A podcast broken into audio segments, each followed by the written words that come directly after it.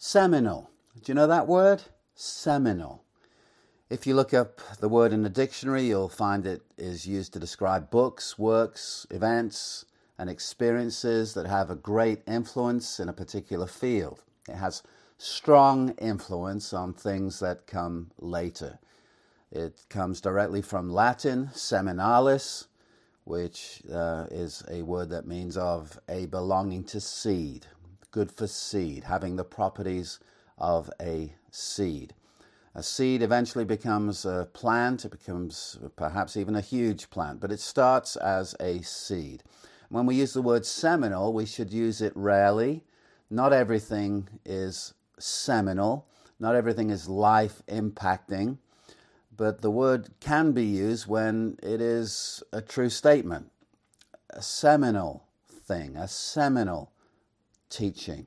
And I want to present to you and recommend to you a seminal teaching in my life. There's very few teachings that were seminal, but R. C. Sproul's series, The Holiness of God and Chosen by God, were seminal in the year two thousand in Scottsdale, Arizona. R. C. Sproul came and brought a teaching on the Chosen by God, and it had vast and huge ramifications, like a rock being thrown in my theological pond. The ripple effects are still being seen. And over the years in the early two thousands, two thousand three to about two thousand six, two thousand seven, I believe, Doctor R. C. Sproul had pastors' conferences in uh, Sanford, Florida. I was able to get to two of them.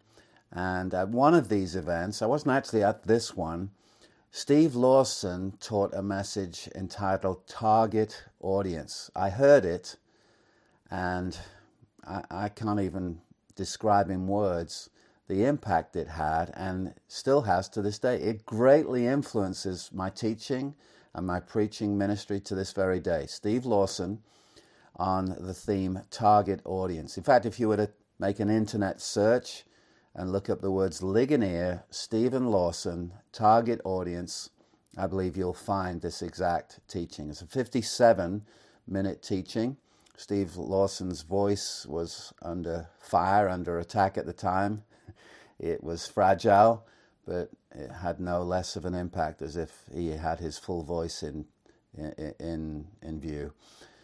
It's especially for pastors, but it applies to every Christian. It applies to every sphere of Christian ministry. Whatever we do in the kingdom of God, if we have this in our D N A, if we have this in our bloodstream, it will do us so, so well. It will serve us so well to understand what is being taught in this message, Target Audience. I recommend it highly.